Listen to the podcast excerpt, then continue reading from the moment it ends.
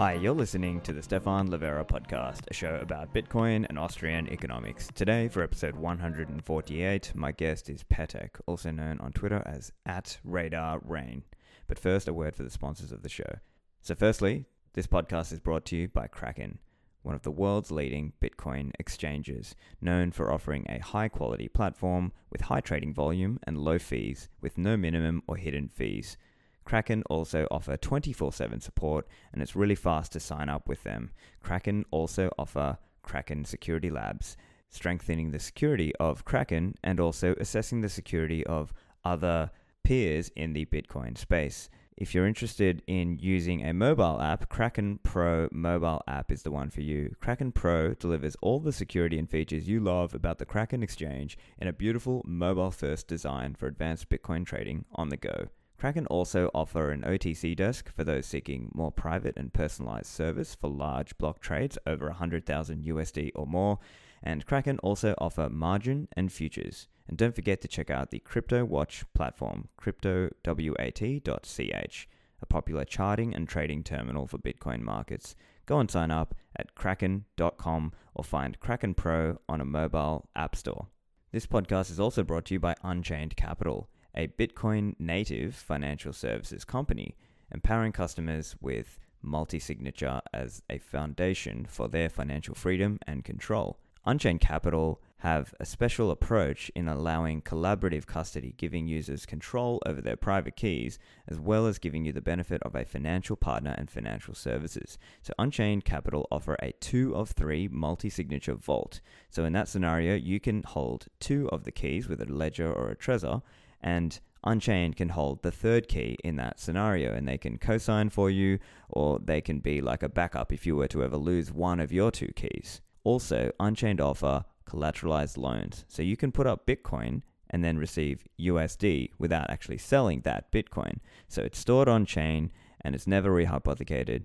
I'm really impressed with Unchained Capital. They're offering fantastic services. Check out some of my earlier interviews with Dhruv Bansal, Parker Lewis, and also Will Cole. I think you'll really enjoy partnering with them. Go and learn more at unchained-capital.com. Check out the Cypher Wheel by CypherSafe, cyphersafe.io. They're producing the Cypher Wheel product. So if you've invested in a Bitcoin hardware wallet or you've got an, a, another 24 word BIP39 seed, you need to back that up and keep it in a way that's fireproof, waterproof, rustproof, petproof, and tamper evident. So look into Cypher Wheel. It's a new product, it's compact, it comes in a wheel shape, it masks the words of your seed unless you open the padlock tamper evident seal so you can know if it's been opened. So make sure that you or your loved ones have access to your bitcoins if an accident occurs. The orders are going out now, so go and order yours at cyphersafe.io.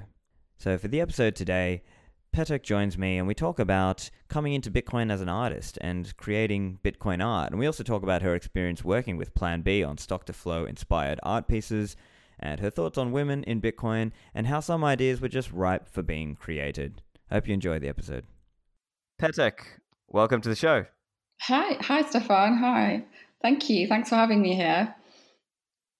Yeah, so look, I've been following you online and I've seen uh, you've uh, been interacting with Plan B and you've been sharing some of what you're doing in terms of Bitcoin and art. Now, I know your background is not the typical libertarian or programmer or tech person. How did you get into all this?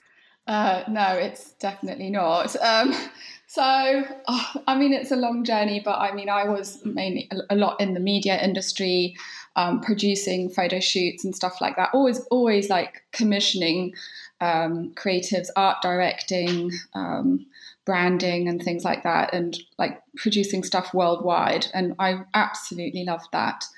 Um, and and then I came to South Africa, um, uh, and I sort of did a 180 on that, and um, came here and started doing like art consulting for hotels and stuff like that. And so I've always, always appreciated um, creative people, um, and and it's it's in me as well, obviously. Um, and then I just had the opportunity uh, to like paint some stuff for the hotels as well because they asked me to, and it just all started from there. Just like just kicked off literally and and I, I, I was doing lots of research into Bitcoin. I mean, I I started I started doing that about three years ago. Three years ago, yeah, yeah, like 2016. Before you know, I didn't buy anything then. I wanted to know what what I was thinking of buying, uh, uh, but it just fascinated me so much. So I just really, literally dove dove, dove straight into that right. rabbit hole. But, but what was it that fascinated you? Mm. Uh, the the I, I, would say the cultural implications. The um, I just had this innate feeling that, like an inner knowing, this is going to change the world. This is going to change the world, and it's not just going to change the monetary system it's going to have like all these wider implications that are going to touch culture and humanity in lots of different ways because bitcoin forces you to to reevaluate those things and educate yourself. I mean it, it just forces you but it's just you just suddenly become the more you read the more aware you become of what's wrong with the system right now and where it can go with bitcoin you know? I mean it, uh, it's fascinating really. right. Okay. And so, what's your journey been like in terms of learning about Bitcoin and learning about those cultural impacts, as you say? The journey. I mean, the, the, the first question I think is definitely well, I mean, the very first question is what is Bitcoin? But then it's what is money? How does how does money work? Oh, hang on a minute, it's just a promise, right? it's just a promise that used to be backed by gold and now it kind of feels like an empty one right? When you when you hold that piece of paper in your hand you're like um, i'm just trusting the bank that this is you know worth something.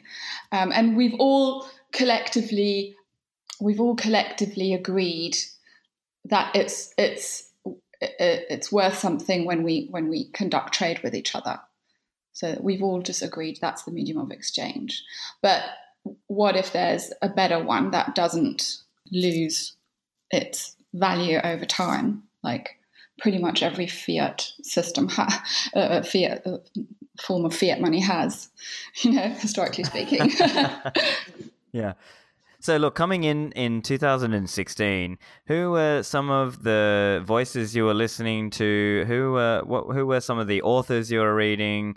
What was uh, what was around at that point, and how did that influence your understanding now? Mm-hmm. Okay. Um, I actually I had a friend back then who just wouldn't stop talking about it, and he would literally bug me and say, "You've got to buy this." Um, and so we would always like meet up and talk about it. And, and that's when I started doing research. I'm just thinking, I, so I wasn't on Twitter back then.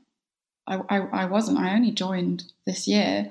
I'm just trying to think what, I mean, I just read about I, yeah i must admit i did i did get stuck in some shit coins man so that was not good and burnt my fingers there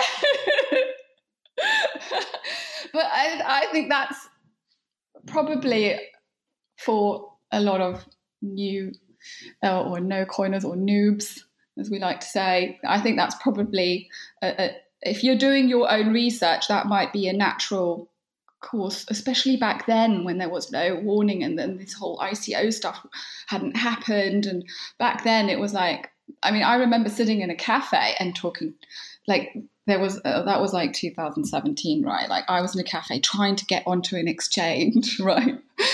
And researching what's a good one. And then i realized i just looked up i turned i turned left looked right and i saw everyone had some kind of bitcoin exchange on their screen. In one cafe in cape town. I was like what the fuck is going on here? This is like is this like bitcoin central here or what and then the guy next to me gave me a lot of information, and he actually, um, yeah, he gave me some good tips. But yeah, other than that, what was I reading? It was just a lot of internet research that I did, so my own research, and then I would, then I started to gravitate. Then I started to see like Plan B's uh, work and his stock to flow chart, and I all I can say is when I saw that or every time, every time I saw that, I had this again an inner pull. It's like basically I do a lot of energy work and I, I learn how to perceive energy um, around me. Um, you know, it could be situational, but it can also be the energy in a person or an object or anything you come across. Just use your awareness and perceive the energy around it. And I kept noticing I would have this gravitational pull towards his his to flow chart. And then and then I, you know, I, I read it uh, and I wrapped my head around it and I I, I, I understood um, the principles of it. You know, not not necessarily the math completely, like not the way he sort of, you know, but I intri- like instinctively I was like it just clicked. I was like that makes total sense. That makes total sense that the it, um, the uh, um, ratio or the, the relationship between uh, the stock and the production of something uh, measured in a, in a value could determine if something uh, it, it can be a unit of monetary exchange, right? Right.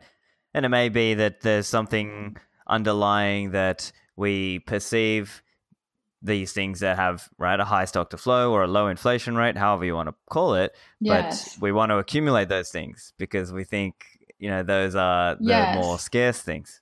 Yeah. So I had that pull towards that, and and and inside there was something I want to paint that. I want to paint that. This is going to be. I mean, I know I'm like, you know, saying, uh, but I was really this excited. I was like, I really want to paint that. This is going to be a piece of financial history when we look back at it. This is important.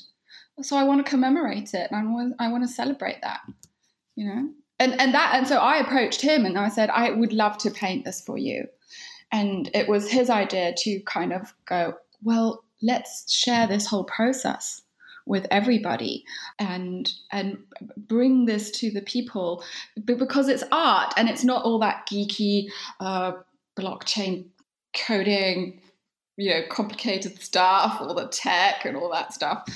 This this is another way to bring people to to uh, Bitcoin, or at least get them curious about it. You know, like people people who don't understand or, or who might be intimidated by all that stuff. I mean, I'm I'm I'm a bit intimidated by it, and I've been reading about it for three years. yeah. right. So yeah. you went you went to meet Plan B, and you spoke about it. I'm sure you threw some ideas around in terms of how you can present it. Tell us a little bit about how some of those ideas formed of how you are planning to present stock to flow in an artwork. Um, I already, I already knew. Uh, well, in the in the beginning, I already because I I paint paintings. So so my other paintings are about drone photography. Um, of the planet. Um, well, they're inspired by drone photography of, of, of like landscapes and coastal lines and mines. Like I, I'm actually really into aerial photos of mines for some reason. um, but well, because I feel like the geology of the planet is like a is like a historical diary, right? It tells a story, and so I already had that way of painting and seeing things. And then when I saw this Dr. flow chart, I thought, oh, I could use my technique and just make it look like an abstract aerial landscape. But the but the moon thing, the the the idea of the moon being the background, that came afterwards. That well, that came like you know a little bit after we'd been talking quite a lot about how how this would sort of unfold. Yeah. So give us a, an overview. What's the current thinking in terms of what it will look like when it's uh, mm-hmm. complete? Mm-hmm.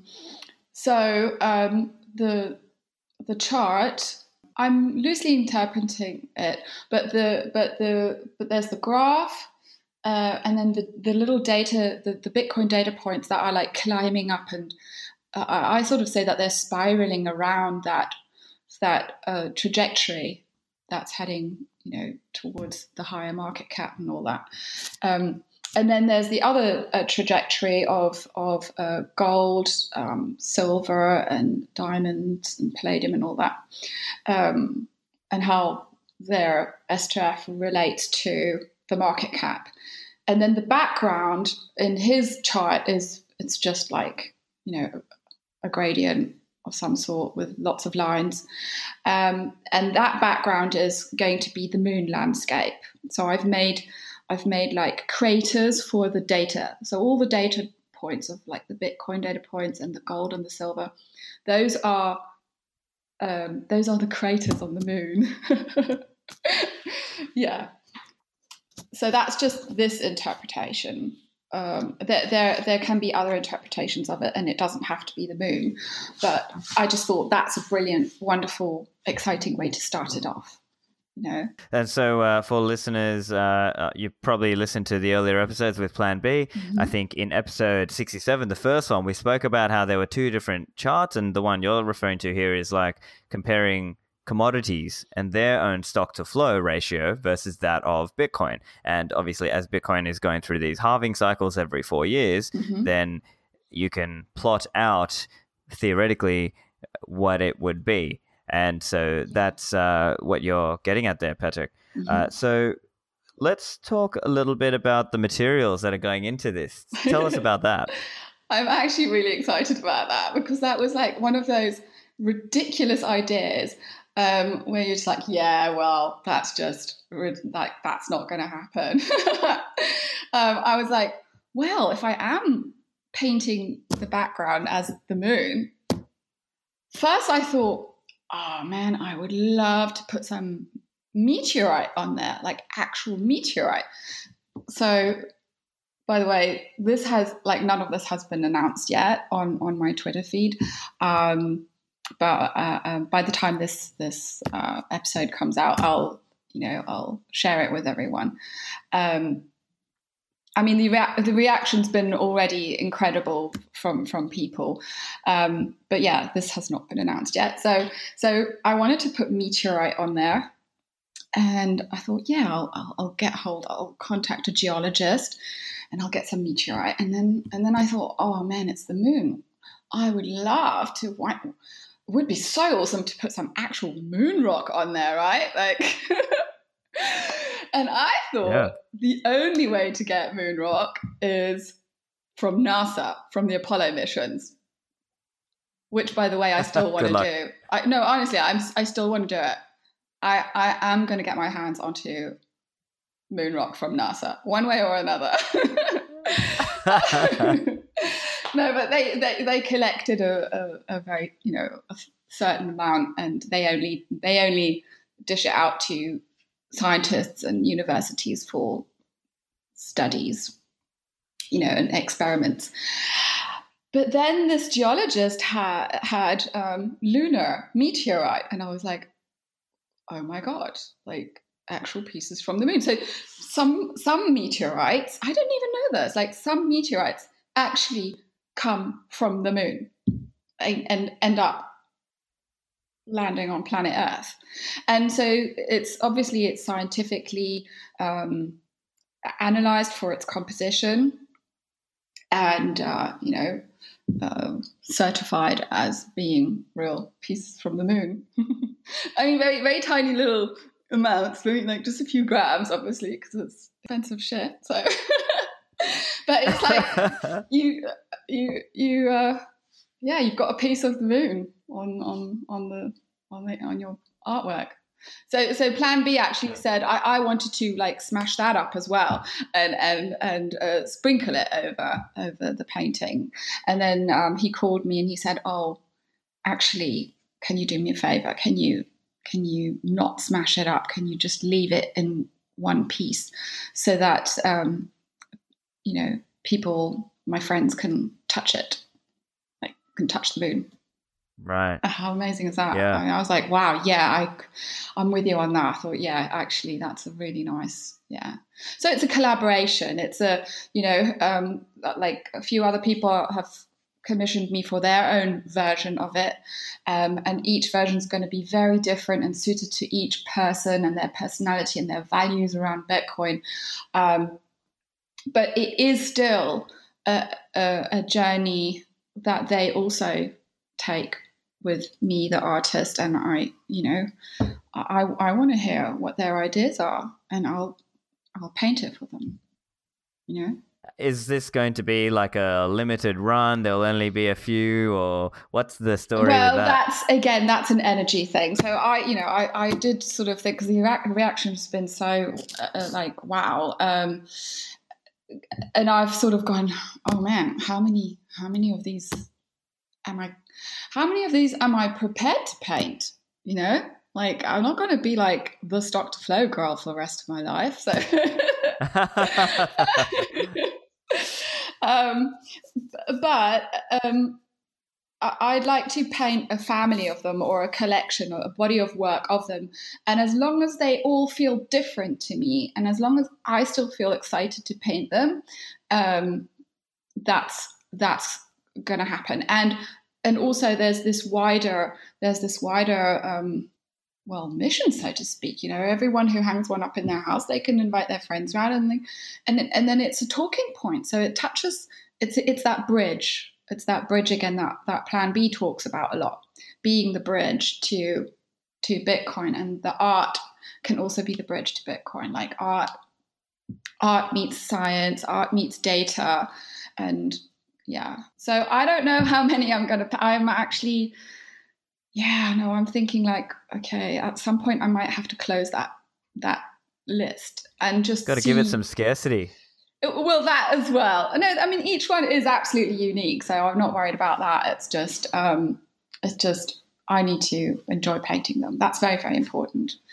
Um, but I feel, I feel like, um, and this is a, this might sound funny to some people, but actually, quite a lot of you guys, quite a lot of the Bitcoin community gets this. I've noticed because I've spoken to quite a few now.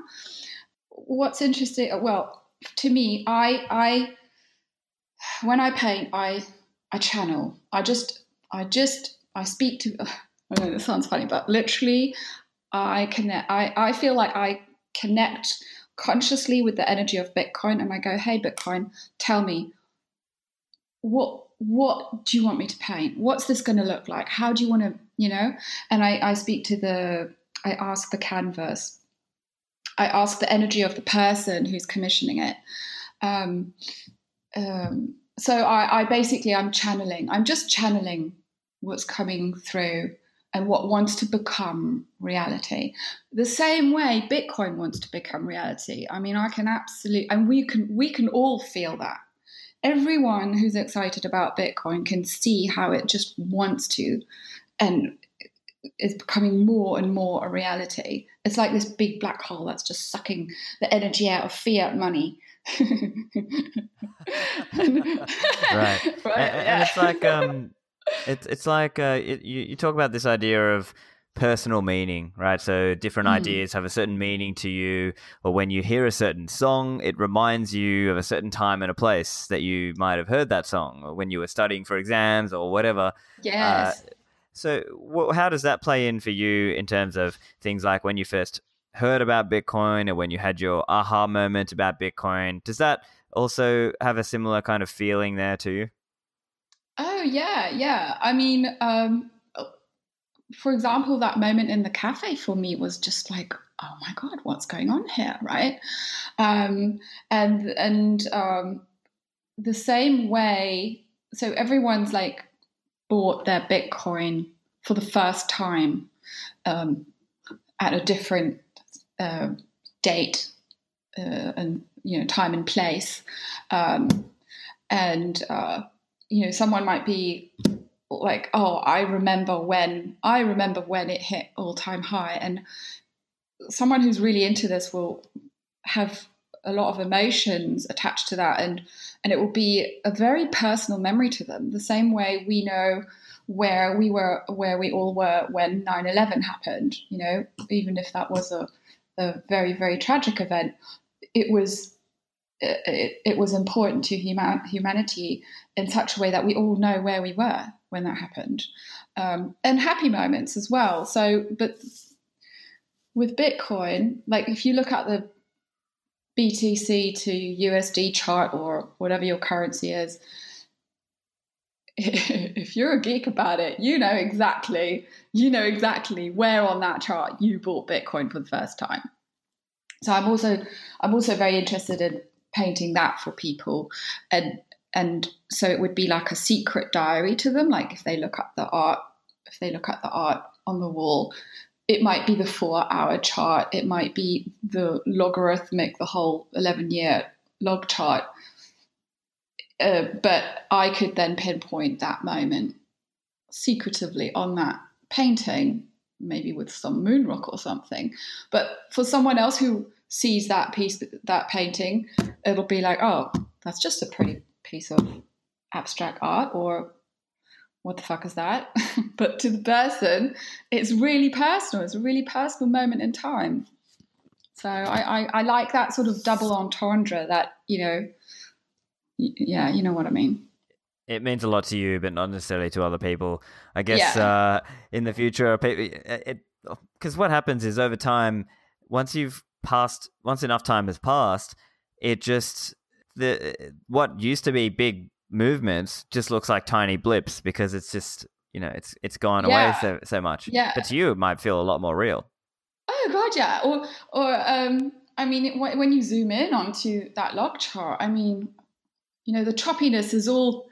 it's all a matter of scale and. Um, also, I, I, I also say that uh, or believe that uh, I, I think it's the purest form of well, it, it reflects human nature much more purely than, let's say, the stock market, which is manipulated or like by corporations and governments and uh, people in power. So I think Bitcoin is a much um, purer reflection of human emotions in that sense, like like a seismic uh, graph. yeah. Emotions. And so, have you had much experience then with people who got interested from an art perspective, or they just saw the artwork and then they then went on to learn more about Bitcoin? Um, you mean now with the stock deflation? Yeah, or just yeah, or just any of your friends. Have you had any experiences like that over the years? Oh, with my friends. Um, yeah, with my friends, I've got. I mean, I've I have onboarded a, a couple of people, and actually um, a few women. Uh, actually, three women actually. So that's really cool.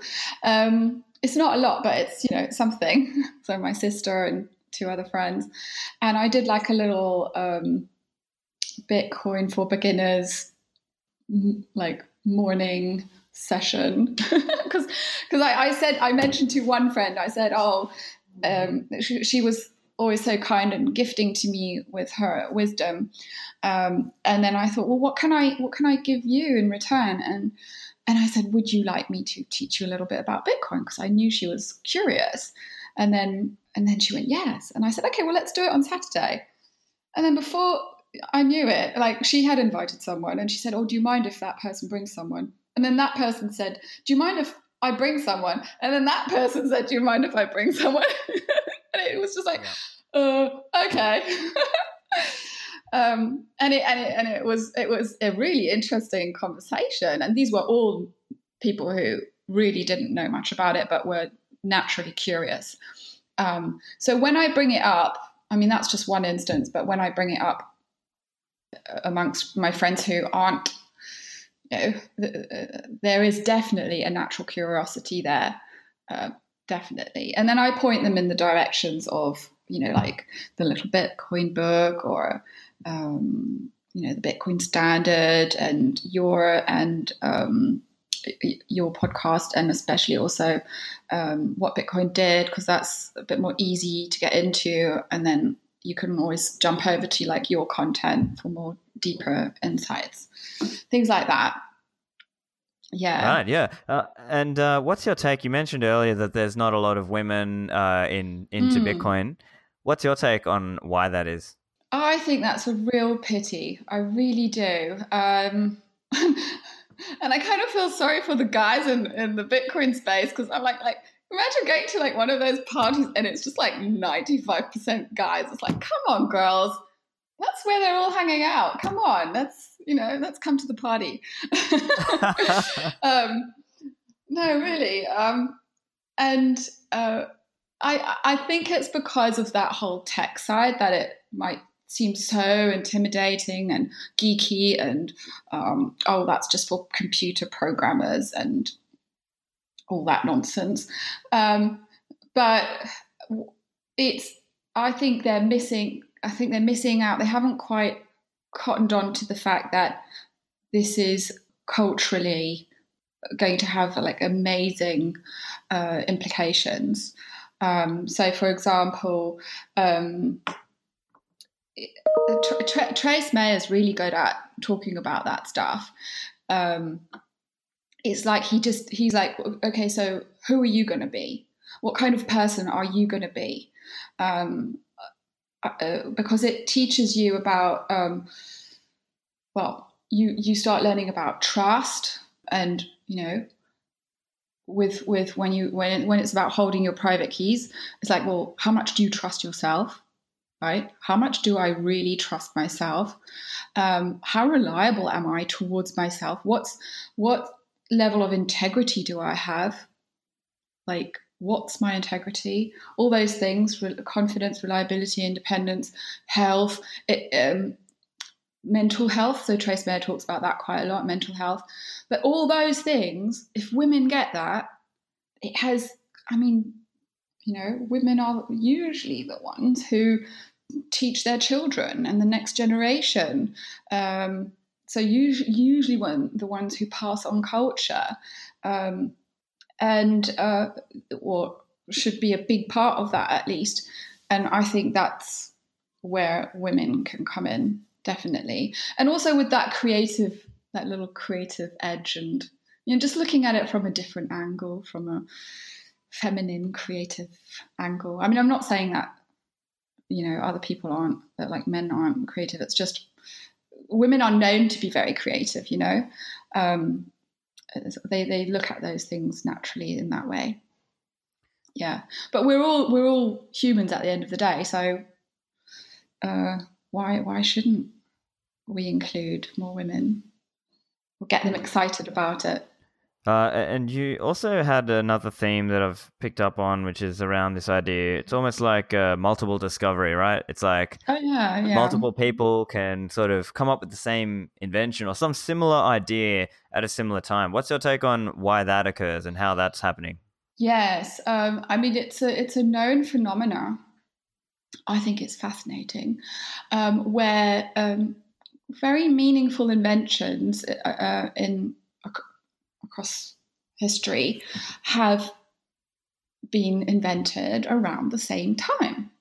And, uh, you know, we're talking, you know, if, if you look at the bigger picture of history, you know, thousands and thousands of years, um, very, these meaningful things have like been invented around the same year, sometimes the same month, even. And we're talking like in all sorts of, uh, mm, what is it, industries or uh, parts of life, like health or uh, science, um, or like so Darwinism. Well, the evolution. Um, what does he call it again? Uh, select. Um, sorry, gone blank. that thing that uh, Darwin invented. survival of the fittest. well, yeah. Um, but it's got another name to it. But there was someone else who um, I think his name was Wallace, who invented, who, who came up with that same concept really around the same time. And, and they even knew of each other. Darwin had already developed his theory but not published it. And then Darwin saw that the other guy was onto the same thing and he was like, oh shit, I better like publish mine before he does, right? and it, it's the same with photography. Henry Fox Talbot and Louis Daguerre, um, very, very similar timing of inventing how photography is fit to paper. Um, I mean, electricity, all, all sorts, all sorts. So I believe, I mean, personally, I believe that that happens because those ideas are already there. They're already there on another dimension, what I would, you can say, the universe, or you could call it source consciousness. Some people might call it God. Um, that it, it's already there and it's ripe for the picking, like a low hanging fruit. It's ready in time and space for us to receive it. And if, if you if you're the one who's most open to it, to to tapping into and tuning into that level of consciousness, you can download it. And that's also why I believe that Satoshi downloaded that information. He was so open to uh, to receiving that information that he I, I believe he just he or the group or she just literally downloaded it for humanity to, to receive it right. Yeah. And now I think one idea that's related to that is uh, Matt Ridley. He's got a book. I think it was in 2015 or oh, 16. Okay. I think it's called. The, I think it's called The Evolution of Ideas. I think you would really like oh, that book because in that book, he's you. talking about a very similar idea. What he's talking about there is that oftentimes in human history, yeah. there were a lot of people working on the same idea because that was just what that was kind of the next step. Yeah. And so right and it's almost going against this idea of the the great man theory that oh there was this great man and he invented this idea and without him we wouldn't have this idea. Because uh-huh. in reality as you're saying there were often times in history where multiple people were working on a similar idea. And it's not to say that totally. you know it wasn't hard right? But there was a race but it was more like it was a race to be the first so that you got the credit for it as opposed to if you didn't invent it it would never you know like if we if if DARPA yeah. and whatever didn't do the internet yeah. someone else might have someone right else will. exactly yeah. and and someone else would have invented it ex- pretty much around that same time pretty much so it's it's like inevitable yeah. Right. And so if you sort of understand and look back at the history of like, okay, the cypherpunks and what were some of the ideas that came before, right? B money, uh, bit yeah, gold, Hashcash, yeah. All of these ideas were preceding Bitcoin. Yes, yes. So they were already tapping into that information, that uh, consciousness, and they were already connecting and tapping into it. But they they didn't sort of manage to download the purest form of it, or it was still evolving. Um, so yeah, I could yeah, I'm totally with you on that. But that's really interesting. That's that sounds like a great book. Thank you. Yeah, oh, I think we're on a bit of a streak with Matt Ridley once because on the American Hodl one we were talking about his other one, the Rational Optimist. Uh, but yeah, so look, I mean that's uh, that's kind of this theory of Bitcoin was downloaded, right? Uh, yeah. So, so I guess from your perspective, how has it been difficult? Or has it been quite easy for you to kind of learn more about the economics of it and the technology of it? Has that been uh, a difficult part for you, or no, has it just been like a um, natural thing to learn? It's been uh, up until a sort of level of um, knowledge or depth of knowledge. It's actually been quite easy for me because I'm because I mean, if you're curious, you're just gonna absorb it, right? You're just gonna enjoy learning it. Um, so, I mean, I've I've gone down the the Bitcoin rabbit hole, the you know which which leads you down the Austrian economics one, the what is money rabbit hole, um, um, all, all, all those different things. But my sort of wall right now is okay, getting onto uh, getting onto a, a, running my own node um, so I'm like, yeah, oh, I'd love to run my own node. I'd really love to do that, but there's just so much I need to learn, or I feel like I need to learn before I can get there. But at the same time, I feel, you know, like I've, you know, I've got a, um, a hard wallet, um, and I'm, I'm, I'm cool with that, right? But even, even just getting to that stage was like, okay, okay, I'm gonna I'm gonna do this now. yeah. I'm gonna own my private keys. Like I'm not gonna do this centralized shit. right. Yeah. And look, right. as I say, it's a it's a progression thing, right? So I don't think anybody's expecting you to be perfect from day one. So it's just a okay. Now you've got a hardware wallet. Now that's you know that's the next yes. level. Yes. But I, I, you know, I think it would be nice if people don't sort of give up there because because the ethos of Bitcoin you know, re- really having a private your your own node is it's so part of that ethos. I mean, otherwise, why are you? You know, why? yeah, yeah. If you if you don't want to get there, then I feel like you're not quite getting what what Bitcoin really is about or what what impact it can have on the world. So look, let's talk a bit more more about Bitcoin and art just generally and not like the stock to flow aspect of it. Do you have any mm-hmm. other ideas around ways art can be used to communicate the value of Bitcoin? Or is it just more, in your view, it's more just like it's an expression of what you're passionate about and other people they see that artwork or they hear it or they experience it and they just they just want it for themselves? I'm I'm getting a lot of excitement from people. I mean, there's there's you know there's other Bitcoin artists out there, and they're all doing like all these amazing things, and um, uh, in in so many different ways. I mean, a lot of them are actually quite figurative about it. Um, you know, like portraits of Hal Finney, and but done in a really clever way and very detailed. And I like everyone's got different skill sets, so all those different aesthetics will appeal to different types of people, and that's I think that's awesome. I think the more varied that space can become. And it's still quite a narrow space, the, the sort of Bitcoin or crypto art space. And and I think Letsing, you know, it's not it's not just I mean, it's not just Bitcoin, but um, I think that's where you sort of end up gravitating towards in the end, I think. But maybe for other people it isn't like that, and that's totally fine.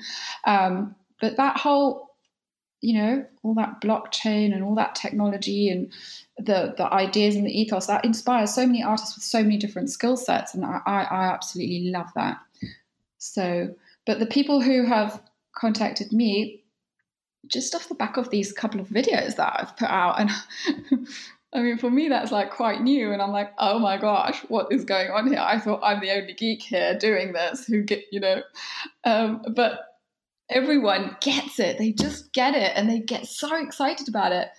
And I, I must say, like, you know, each and every one of them who um, who's like been contacting me or even just like sending these little messages on Twitter going, "Oh my god, I love that."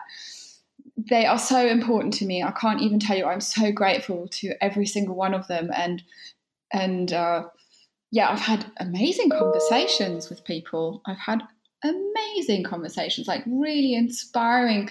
And each person is so different, and they see that the, they they sort of home in on a different value uh, around Bitcoin. Do you know what I mean? Like, oh, for sure. To one person, it's all about the freedom and the liberty that it presents, and to someone else, it's you know, fuck the banks or whatever, right? yeah. so, uh, yeah. how do you convey things like, you know, monetary sovereignty in art?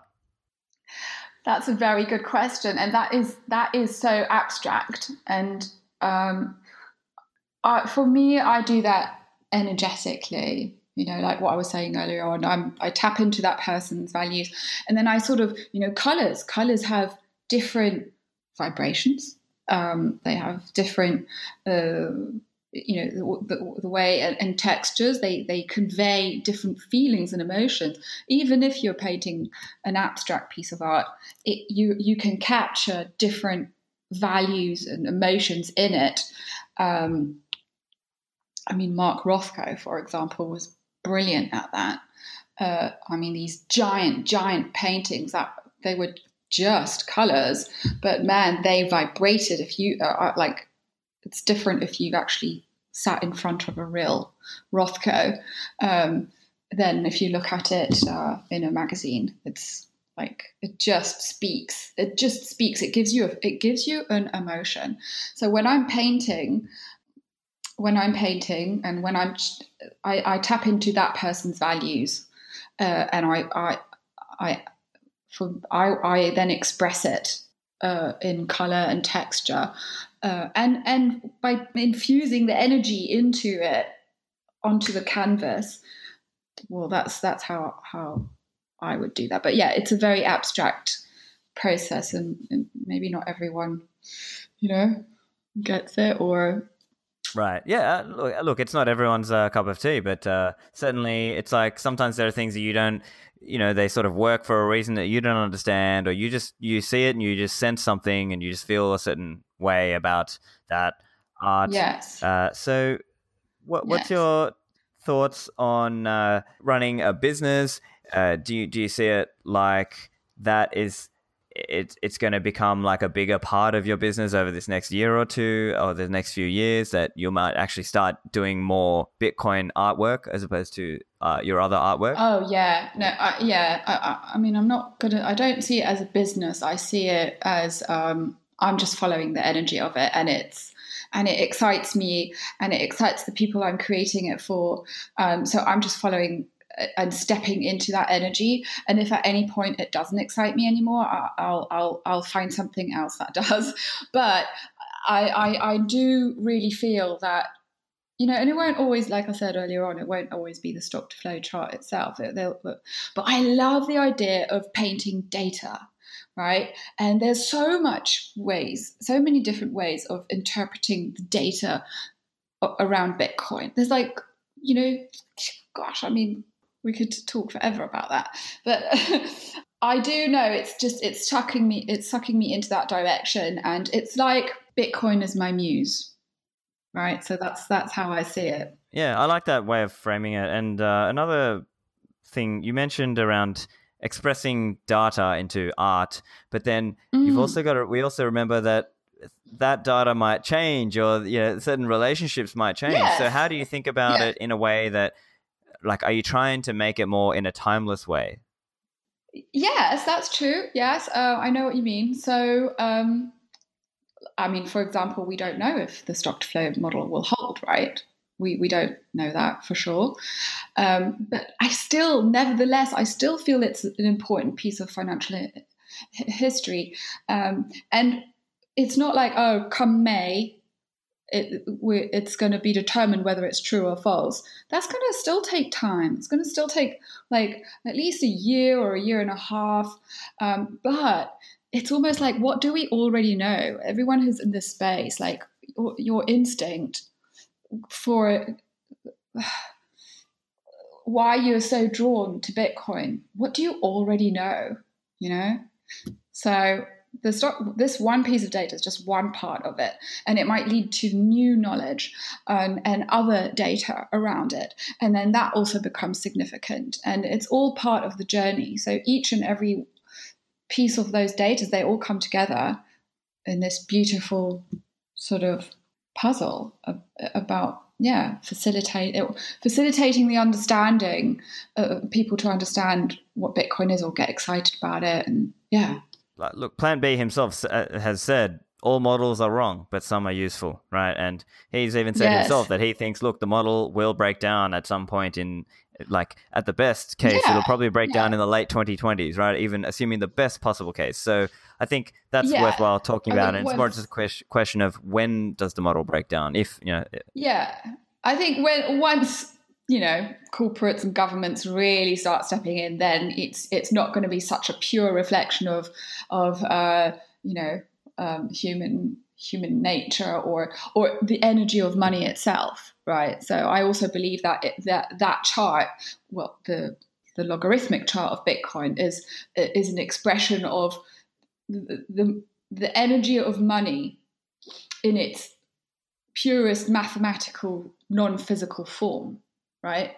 Mm. And and once human control and manipulation and corruption steps in, it's not going to ref- it's going to behave differently. But at least we know right now, without all of those things or with very little of that, at least we know this is actually the purest form of money we've managed to express in form of um, a code that's a, it's, it's like Satoshi has freed money from its physicality and given it a code, and and there's like maths behind that, and and and math maths is part of nature, you know. So yeah, it's not always going to behave like that once it gets too big, but the nature of it is inherently there already, and it will always be there. Do you see what I mean? Right, and uh, look, I think it'll uh, even if it does uh, break down at some point. It doesn't necessarily mean uh, the values of Bitcoin are being compromised. I think it's just uh, no, it's it's just reached a certain level of success or failure potentially that Bitcoin has reached that uh, it has just gotten to that level. So, yeah. uh, so tell us a little bit about the timeline then for your artwork on, on this particular stock to flow artwork. W- what's the uh, time frame that you're looking at in terms of um, yeah releasing it and so on?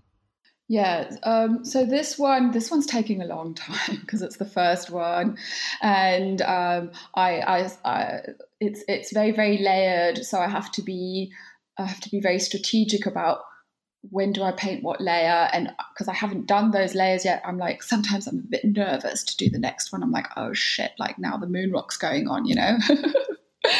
I'm like, oh no, well, I'm going to ruin the whole thing. No, no. So I wait for that moment where it feels good and where I feel like, okay, I know what I'm going to do next.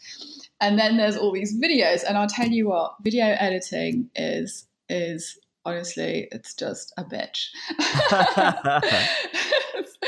I do. I mean, I've had to teach myself, and it takes so much time. So all these things are taking. They're making this particular one very stretched out. Then there was Christmas in between. So, but I think I'm close to finishing it. So I, um, I feel like it's quite close. I'd give it like another two or three weeks. Okay, great. And then, and then there's going to be limited edition prints of that one. Um, and uh, I think, well, people are very excited about that because um, they'll all have a, the the print. Uh, you know, they can they can have that in their house or wherever. And um, they're paying in Bitcoin as well. Some of them are. Oh yeah, which is also awesome. Like that's whole, you know, that's uh, uh, on theme, you know. And then um, the other. So then there's other commissions. So there's already a, a, a there's already a lineup of commissions uh, of original paintings and uh, inter- different interpretations and variations of the, the stock to flow chart. And I, I, I mean, I'm, it doesn't have to be exactly that stock to flow chart. It could be the very, very first one that he ever did because I, I, love the graphics of that and the simplicity of it. So that's also a, that, the first one he put out is also a piece of financial history. So they were all he's developed them over the course of time and he's refined it. Um, so I'd love to paint that very first one for someone as well.